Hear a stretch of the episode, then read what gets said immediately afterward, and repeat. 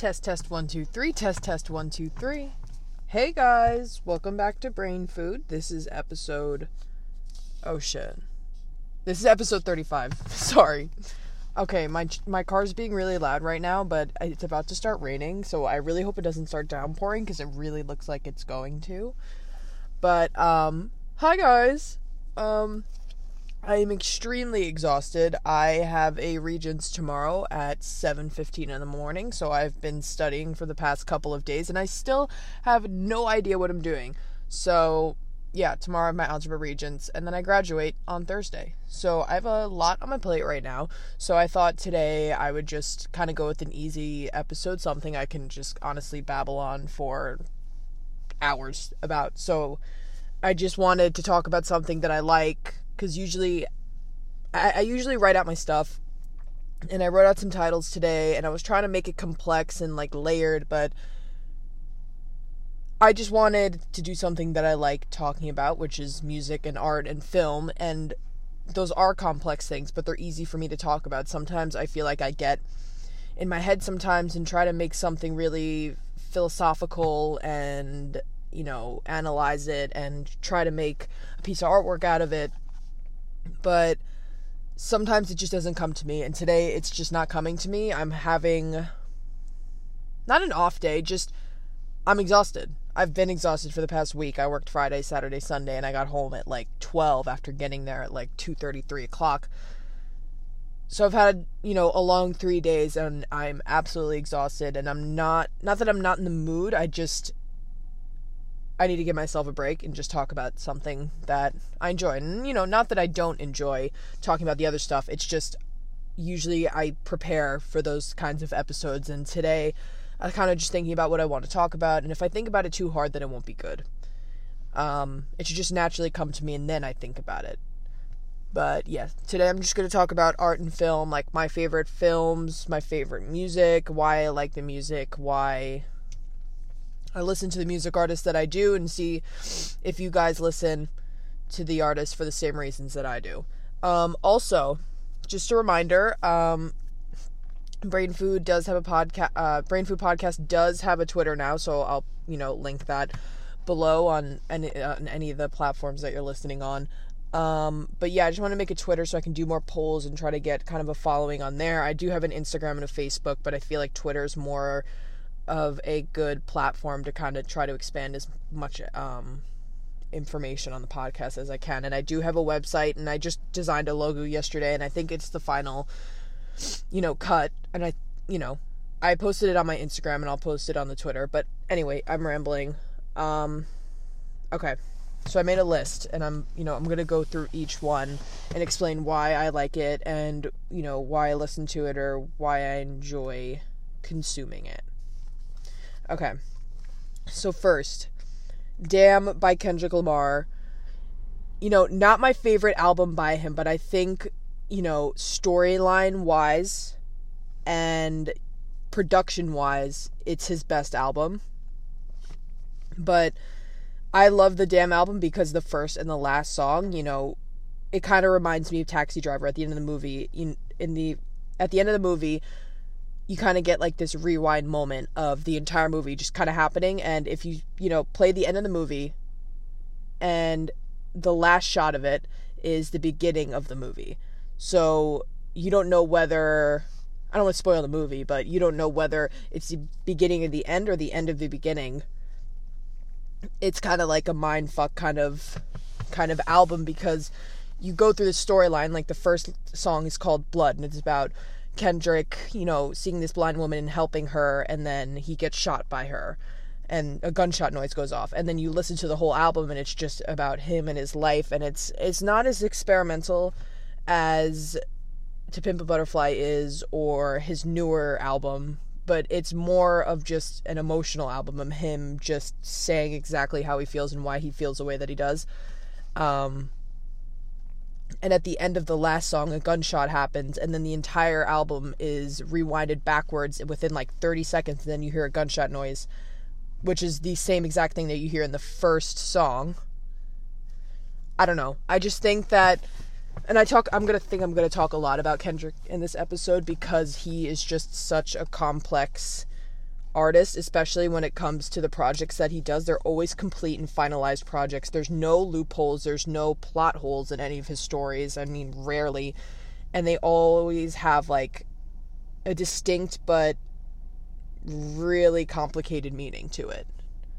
And I think that's what makes artists like him great. I think because he's so philosophical and he analyzes everything that he writes and that there's meaning to every single line and every single word. It's not just him rapping or creating art for the attention of it. It's to get a point across. It's to help people and to help himself rather than, you know, most music artists now, you know, starting off that way and starting to help people because they love the art of it, because they love writing and they love playing music and then they get the reward for that and then you know they take advantage to it and it gets to their head. I feel like kendrick is someone who's you know an authentic artist. He comes out with projects and then he goes back into hiding and works in his art and focuses on his art and nothing else. He doesn't he's not so much into the social media aspect of being an influencer and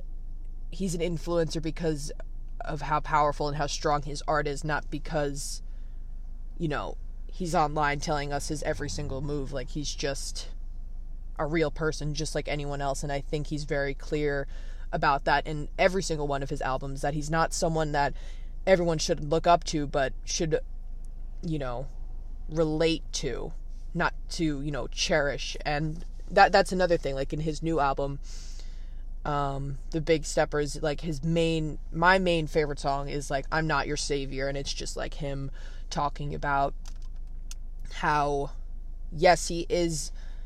He considers himself very intelligent and he considers himself an artist, but at the same time, for people to worship him like like a god or as a savior and expecting him to come out with these big and beautiful projects every single time and to hit the nail on the head every single time is not realistic and not fair not only to himself but to his fans because they have these high expectations of him and if they fail then he loses all of them.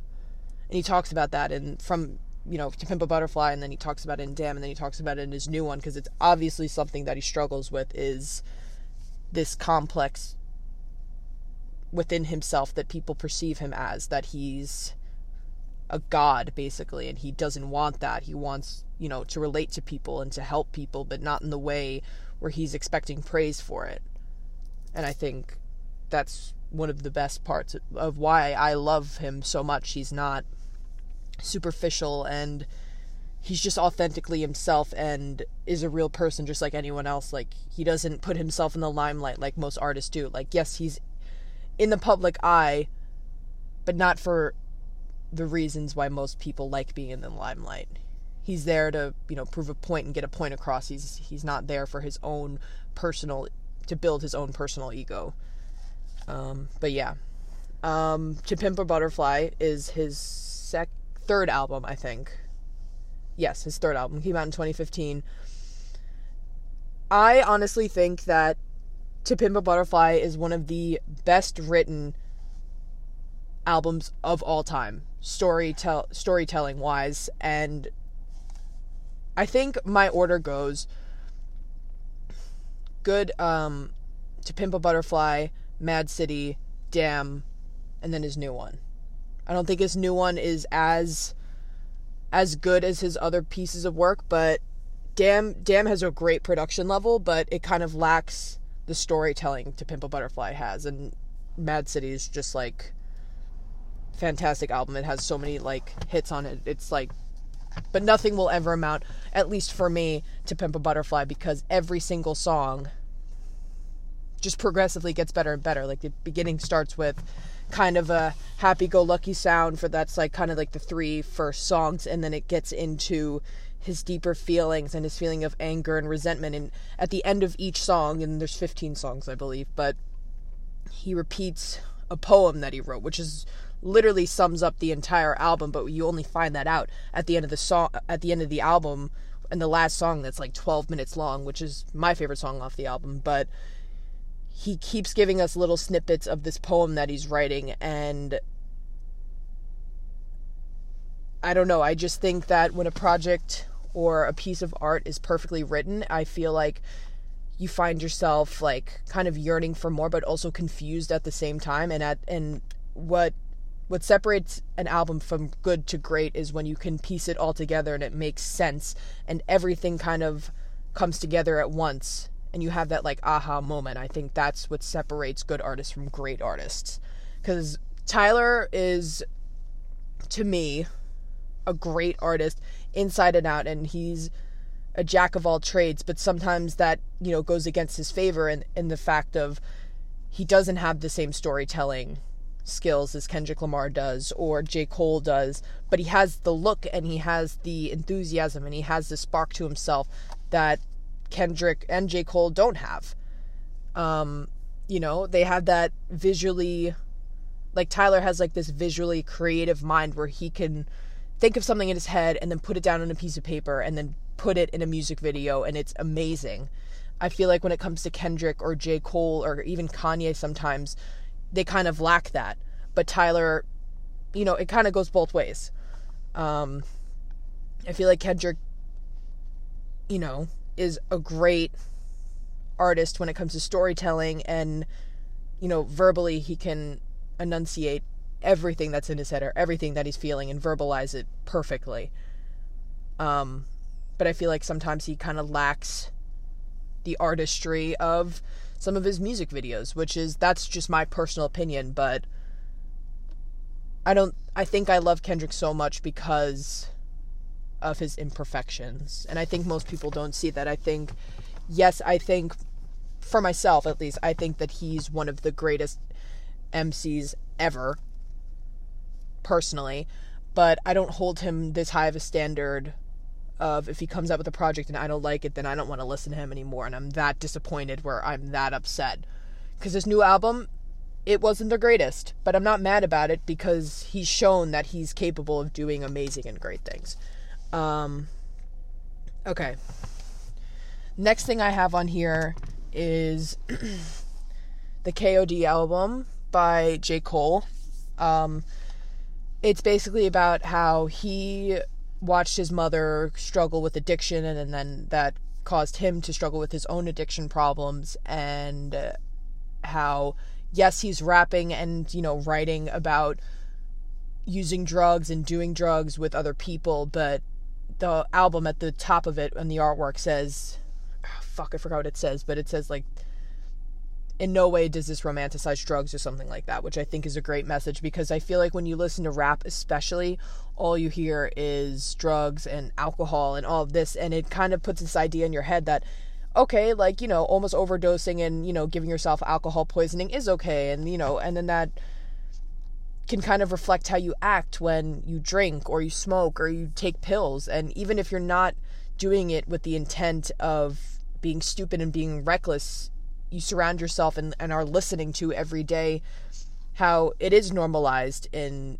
in pop culture. And and then you do stupid shit and then you regret it. And i just i like how he pointed out the fact that drugs aren't something to romanticize and to show off basically. Because i feel like we live in a world where those things are shown off and i feel i find it kind of weird because yes, I'm guilty of that, but now that I'm on the other side of it, I find it, you know, attention seeking and desperate, you know, depending on the circumstance. Um, and then I have Kanye West on here. I feel like Kanye West is a very controversial subject to talk about, and it kind of sucks that it is controversial, but me personally, I think you know, he's up there with Kendrick and he's up there with J. Cole. I feel like J. Cole is like third, then there's Kanye, and then there's Kendrick. Um, I have to burp, sorry. Excuse me. Um, Kanye is a very complex person, like most artists are. Um, I feel like Kanye is looked at as someone who is pathetic and someone who is attention seeking and someone who's crazy and delusional and you know it's easy to on surface level see him as something like that because of some of the stuff that he does and it's not something I particularly agree with but the more and more time goes on and the more and more I listen to him, you realize he's a very, very damaged person. And I feel like, you know, everyone's damaged in their own ways. And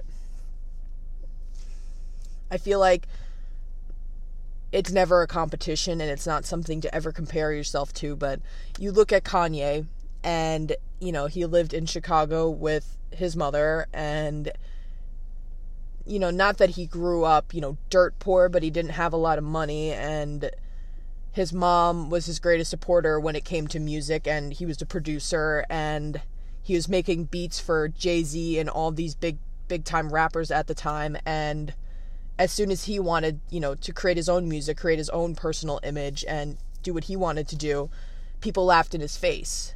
And you know, that obviously would anger anyone if you have strong ambition and drive and you try to show someone and you try to explain it to someone and all they do is fucking laugh in your face, you're going to be pretty pissed off and angry and resentful. And I don't know if anyone's watched the new Genius on Netflix, but there's multiple clips of Kanye going into these these studios and production centers and he's going and showing them his beats and music and he's extremely proud of it and he's going, you know, going the distance to go out of his way to, you know, make his dreams come true basically. And these producers and, you know, label records just, you know, either blatantly ignore him or laugh in his face. And I feel like when you come from somewhere where you're you're laughed at or you're mocked, it makes you a very very angry person and it makes you a scared person because you don't want that to happen regardless of how successful you are. You never want that to happen again because it's an awful feeling.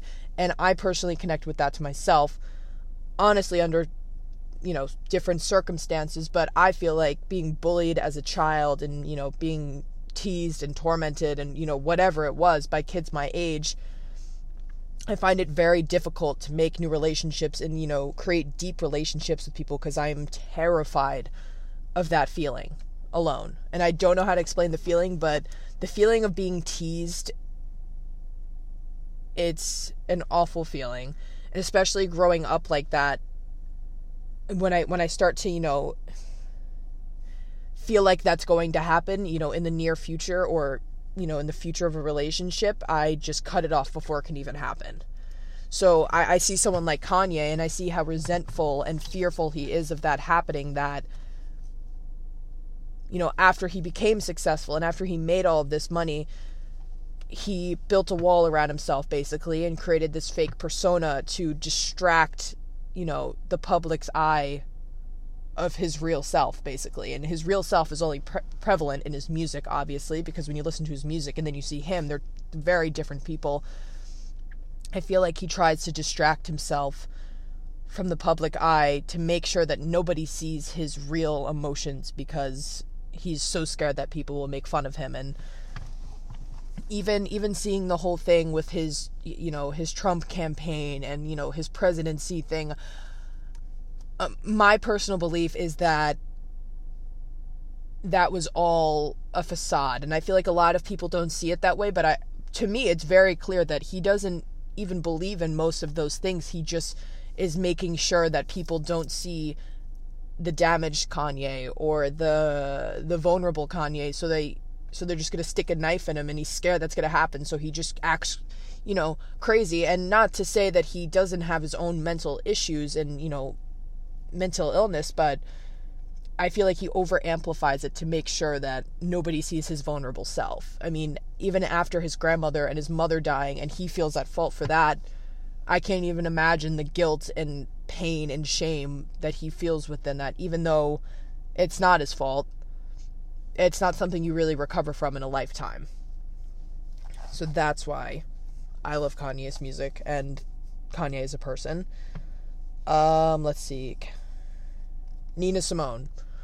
Um, I don't know if you guys know who Nina Simone is, but she was a 50s and 60s soul singer, and I grew up listening to her, and she has a very bold and masculine but also like feminine feminine voice at the same time and it's very soul and jazzy and I I grew up on that and I think that's why I love rap so much because you listen to soul music and it has like the same rhythm and the same beat as rap does and it has the same writing because rap is just poetry because you're rhyming and you're creating beats and it's just you know drums and bass and it's all it really comes down to and that's what a lot of soul music is.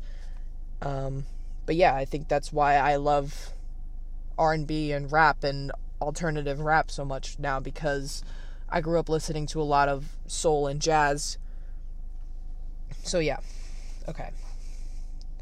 Mid 90s soundtrack and taxi driver soundtrack so I feel like what makes or breaks a movie is the soundtrack. I feel like the placement, especially when it comes to movies, if you don't create a setting right and then you add the wrong music, it feels off.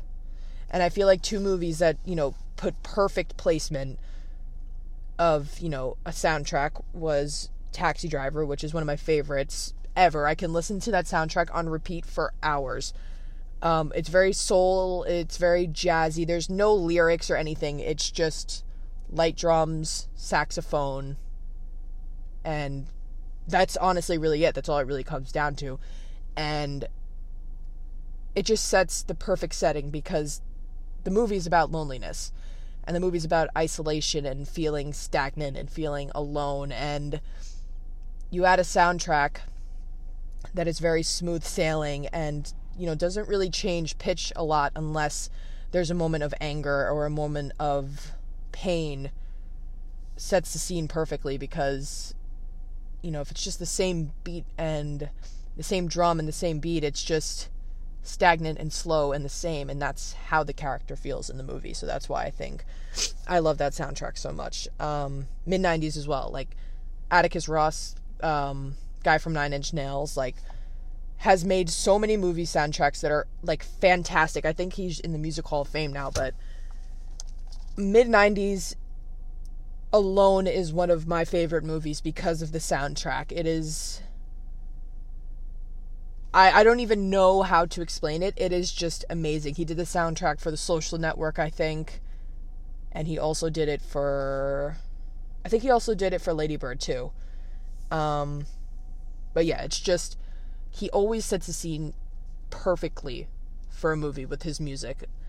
And I feel like um, mid 90s is about this 10, 12 year old kid growing up in LA and he has an older brother and his mom's a single mom and, and he feels like he can't really make friends his age so he become friends with older kids and the music is just perfect. There's um, a clip from the end of um, New Slaves by Kanye West in that movie where it's Frank's, you know, section at the end and it is just gives me goose like literal goosebumps every single time I watch it. Um amazing film, amazing soundtrack. Uh Good Will Hunting. Top 3 movies in my in my book of like fantastically written movie and it was written by Matt Damon and Ben Affleck when they were in college, and it was a college assignment, and they just they had to write a, a script or part of a script or part of a an act, and they wrote a forty page um, movie, and then they moved to L.A. and made this movie, and it is one of the best written scripts I have ever seen in my entire life. It's not only it feels like an authentic um, authentic. It's like just authentic commu- communication and conversations. It feels real. It doesn't feel like something that someone writ- wrote down and had someone go action, and then it feels just like kind of like cold and just looks like someone's reading off of something.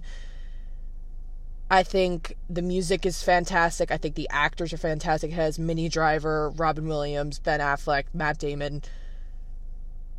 It's about this kid who lives in Boston and he works as a janitor at Harvard.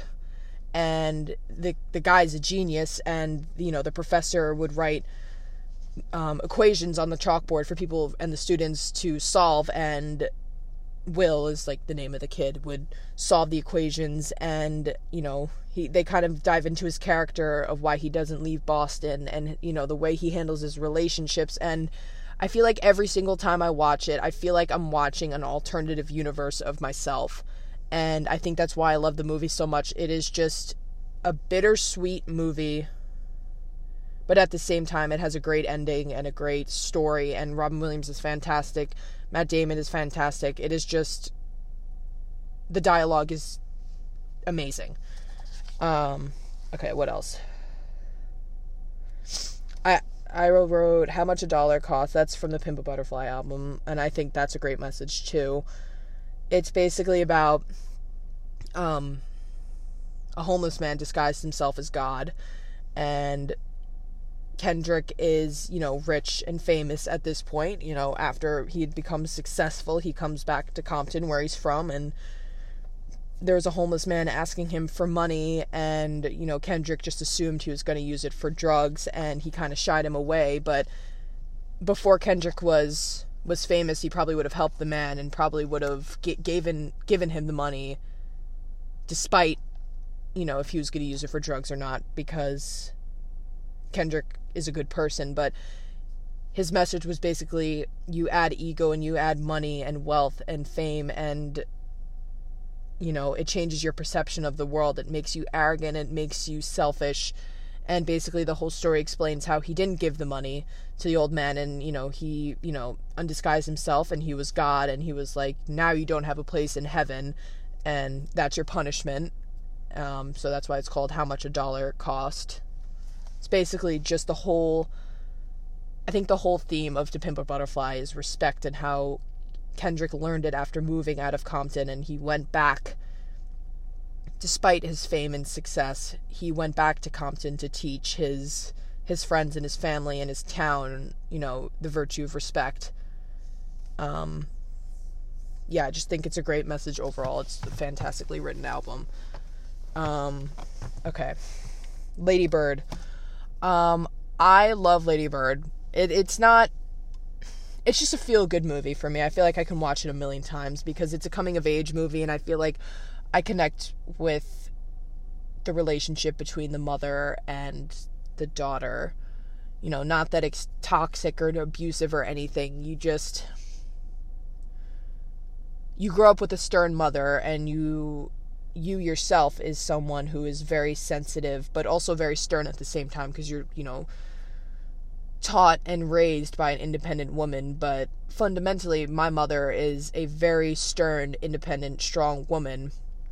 And my, my, you know, in myself, I'm, you know, all those things as well, but I'm also very sensitive and I'm also very vulnerable and I get hurt very easily. And my mom kind of lacks those things. And, you know, not that that's her fault, it's just the woman who my mom is. And I'm grateful for her, grateful for her lessons it's just when you put these two personalities together that are bound to clash, it always seems like the other person's fault or vice versa. And I feel like that's why I love the movie so much because, you know, that's real life. You know, not all people are supposed to get along. You're not you're not automatically supposed to get along with your parents just because they're your parents. Your personalities could clash very easily, but you know, you still love them because you they're your parents. But you can't expect to get along with everybody in the world and you know get mad about it when it doesn't work out.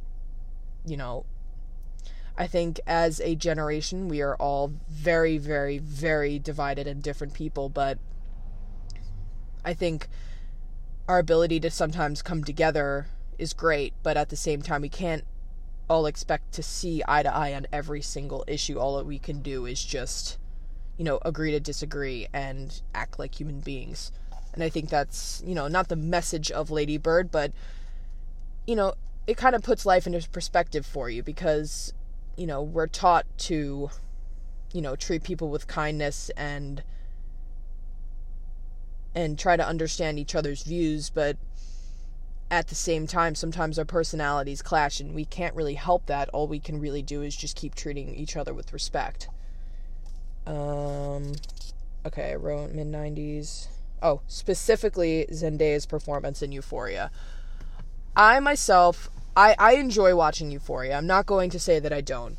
But, you know, sometimes it feels a little too over romanticized and it feels kind of unrealistic, but the emotion feels realistic, but it's just, you know, the execution sometimes feels a little bit off to me and it's not really a realistic show. Um, I think the writing's great, the cinematography is out of this world amazing, but I feel like sometimes the story, you know, lacks stability. I think sometimes there's a lot of plot holes, and I don't really the story goes up and down a lot, but not in the way a script should flow. It kind of just feels like, you know, there's a really great episode and then the next episode kind of sucks and then there's, you know, and then there's kind of a middle one and then it's great one.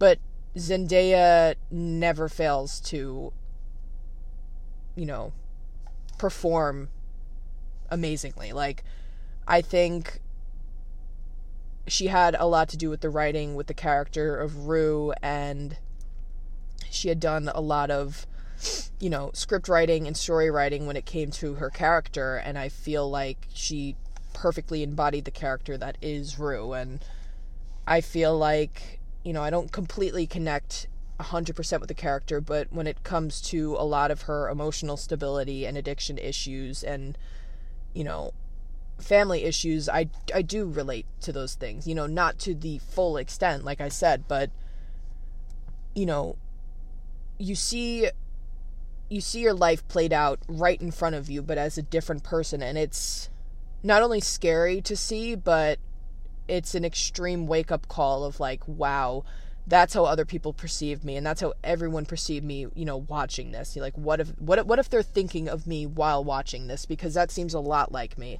And I remember um watching season one when it came out in 2019 and being like wow, this you know character is a lot like me, but I wasn't really embodying that that char- character on the outside. I just felt it internally.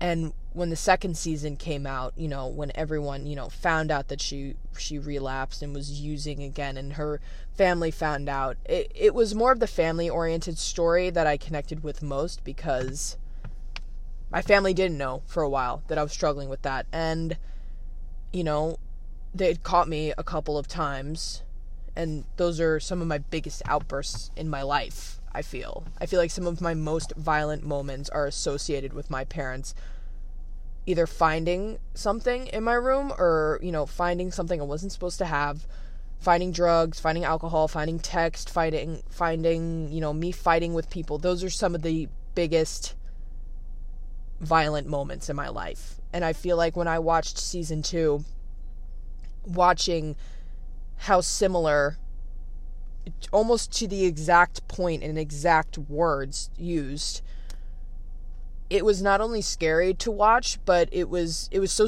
you know horrifyingly accurate.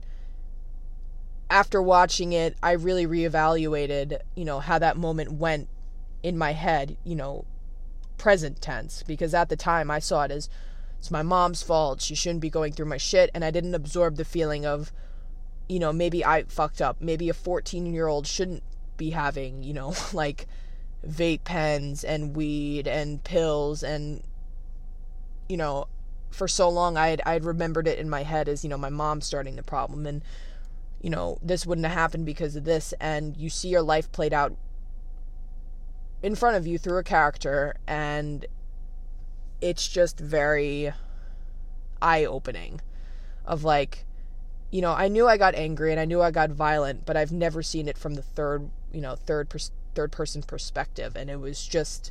I think that's why I love film so much because if you write if you write a character really well and perfectly, a lot of people connect with it, and I think that's what makes Rue's character, you know, very successful because a lot of people do relate not only with her emotional level but when it comes to her relationships, how flaky she could be, you know, her lying, manipulation. And I feel like, you know, a lot of people see those things as bad. And yes, you know, they are bad. They are not good things to do.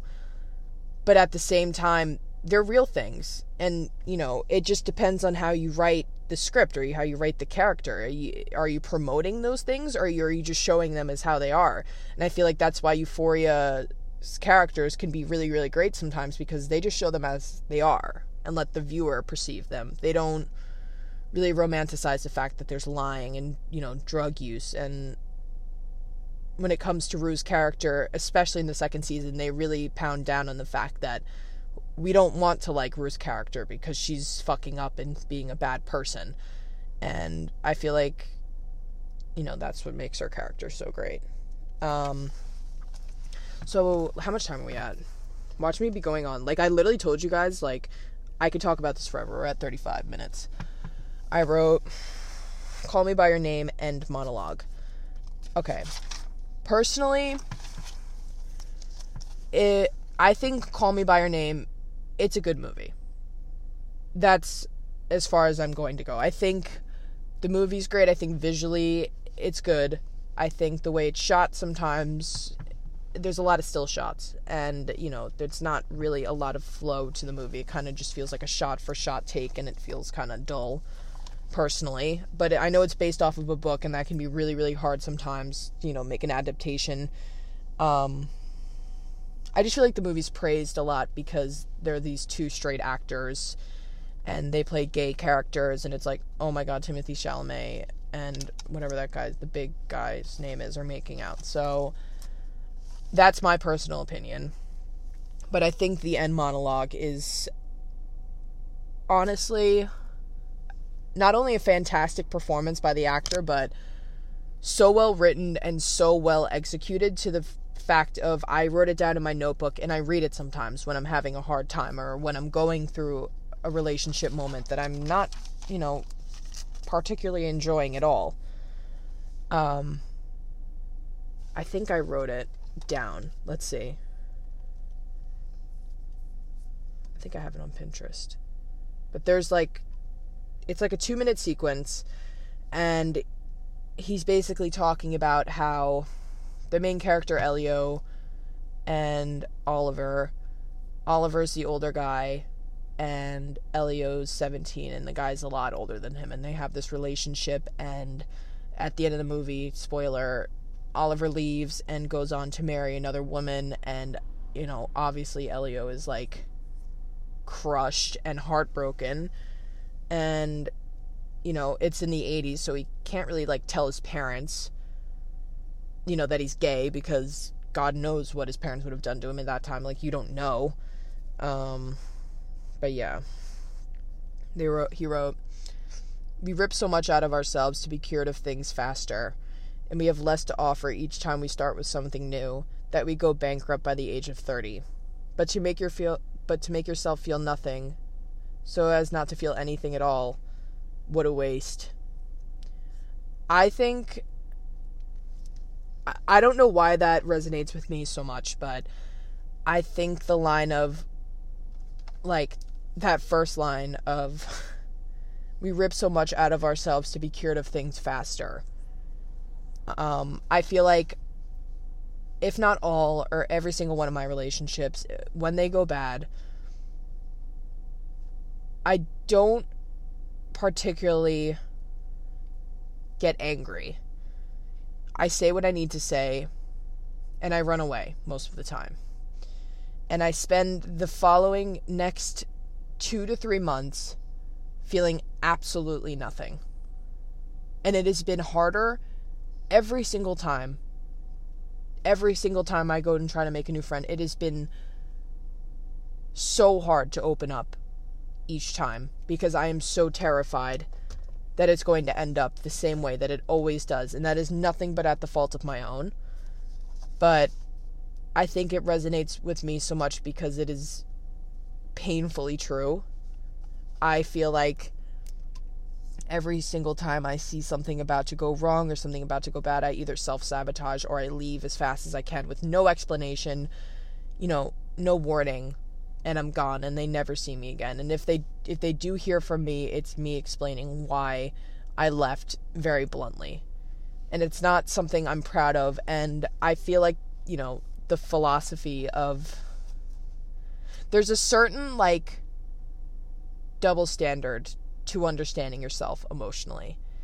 And to understand yourself, not completely, but mostly, and understand, you know, why you do the things, um, why you do the things you do, and, you know, the reasons of why you feel the way you do, and, you know, your tactics and your habits and your relationships, and just to understand why you do those things, there's a certain you know, brilliantness to it, but there's also a really, really bad effect to that as well. Because you go into every relationship knowing what's going to happen or, you know, having a feeling of what's going to happen next, whether that's good or bad, and you kind of manipulate the entire situation to make sure that it doesn't go wrong. And you create this perception of yourself that's not even you anymore. It's, you know, the version of what you think the other person is going to like to make sure that they don't leave you. And every time I get out of a relationship or I slowly fade away from a relationship, I try to make a new one and I feel like I've become a very, very hard shelled person. And with my current friendship right now, it has taken me a year to fully open up. And maybe that's not abnormal to hear, but I am usually an open book when it comes to, you know, talking about my emotions and being open and real with people. But for the past year and a half, it has been extremely hard for me. And I've had this prosperance of, you know, and this surplus of of happiness and balance and not only consistency but just pure happiness with myself and you know my physique and my nutrition and my mindset and just everything within myself has been really great. But when it comes to my relationships, it is very hard to try to understand that. And I the thing is, I do understand it and I know why I do the things that I do and I know why I act the way I act. But my problem is I can't stop it. Like I know how I can stop it. I know what I can do to stop it. It has just been painfully hard to try to do it basically. To because I've I've had these huge you know, culture change and narrative switches in my life for the past year and a half where, you know, I've had all these really really bad habits and self-deprecating, I don't know if that's the right word. these degrading you know, habits basically of you know, drug addiction um you know, anger anger like, you know, con- like really badly condensed anger issues and and volatile, you know, problems and I, I've I've you know taken the step to fix all of those things, and I, I think I have you know to an extent, and the one thing I, I can't change about myself is my fear of abandonment and, you know, my attachment issues and just the way I am able to get close to another human being has been, you know, I, debilitating is the only word I can use. It is so extremely hard for me to be close to someone and I'm I've been trying my hardest for the past year and a half and I can't seem to do it right and I never had an issue before this past year. That's not true. Like I haven't had, you know, I wasn't self-aware of it, I think. I think my self-awareness and my clarity within my mind was able to to construct a foundation of why I am the way I am and now that I'm aware of it, I'm terrified of it. And, you know, I don't know how we got here. like honestly, like I went from like talking about film to like me talking about my relationship issues again, but I guess that's the fun part of this podcast. It just kind of flows into the next subject. Um but yeah, I just I think that's why that that last monologue kind of sits with me so well. Um I don't want this episode to be too long because it's getting dark out and it's kind of scary. Um, so I'm just gonna let like list some of these movies that I really like. Uh, excuse me. Okay. The Eternal, not the, not the Eternal Sunshine of the Spotless Mind. Fantastically written movie. I'm just gonna name my favorite movies. I'm not gonna really explain why. I'm just gonna give you some suggestions. Eternal Sunshine of the Spotless Mind. It has. Uh, is there Kate? Is her name Kate Winslet? I think it is, and it has Jim Carrey in it. Jim Carrey's the main guy. It's a girl from Titanic, and just fantastically written relationship movie. It's really, really good. It's a really good movie for if you're experiencing a breakup or going through, you know, a friendship breakup or just feeling the absence of another person. It's a really good movie for that. Um, Beautiful Boy is really good. It has Timothy Chalamet. It's a movie about addiction and, you know, sobriety. If you don't, you know, resonate with those things, then probably won't be the movie for you, but I think Timothy Chalamet's performance in it is really, really um, well performed as as well as Steve Carell. I think he doesn't really do a lot of serious roles, and you know the first role that he does that's pretty serious, he does it incredibly. So Moonlight's a great movie. It's an A24 film. A24 films really have a habit of, you know, really perfectly coloring a movie. And I think that's why I love it so much. Social Network, Atticus Ross did the um the soundtrack for that, which was also the soundtrack for mid 90s. Great movie. Good Time has Robert Pattinson. It's a pretty independent film and it's pretty low budget film and I think Robert Pattinson does these very high production films like Twilight and Batman and all of these crazy priced highly priced production films and he does an independent film and he did it perfectly. I think it's a really really really well performed and well written script. Um, marriage story, music placement, amazing. Marriage Story, the movie in itself, I think the script is kind of bland. I think Adam Driver's performance is great. Scarlett Johansson, I think she was kind of bland. Movie by itself is, if you don't like dramas, not for you. It's kind of very rom commy, but like also like serious. I think the cinematography and the music placement in the movie is really great. The way the movie's saturated and colored is really, really great. It has like this yellow tint to it with like highlights of like orange and and also like these gray tones too. I think it's really colored really well too. Um, Batman saturation coloring, the cinematography in that movie was insane, and like the consistent coloring was crazy with the red and the orange and the black. There's not one shot in that movie where I wasn't like completely mesmerized by the the coloring. Um, Silver Linings Playbook, insane performance by Bradley Cooper and um, Jennifer. Oh my God, what's her name? Jennifer Lawrence. Jennifer Lawrence is like a fantastic actor and I love her and I think she's a really cool person like outside of her acting job I think she's super funny and she you put her in any role and she'll fucking you know do a great job um I liked the soul you know the soul music placement in Euphoria and I talked about that at the beginning of the episode I think her character and her her arc of highs and lows and I think the music placement for Rue's character in particular is really really good um, Black KK Klansman's a really, really well well written movie that has Adam Driver in it too, and the guy from Tenet. I forgot his name. Um, Tenet's a good movie too. That movie has Travis Scott music in it, and it's insane movie. It's like Inception. It's really, really good.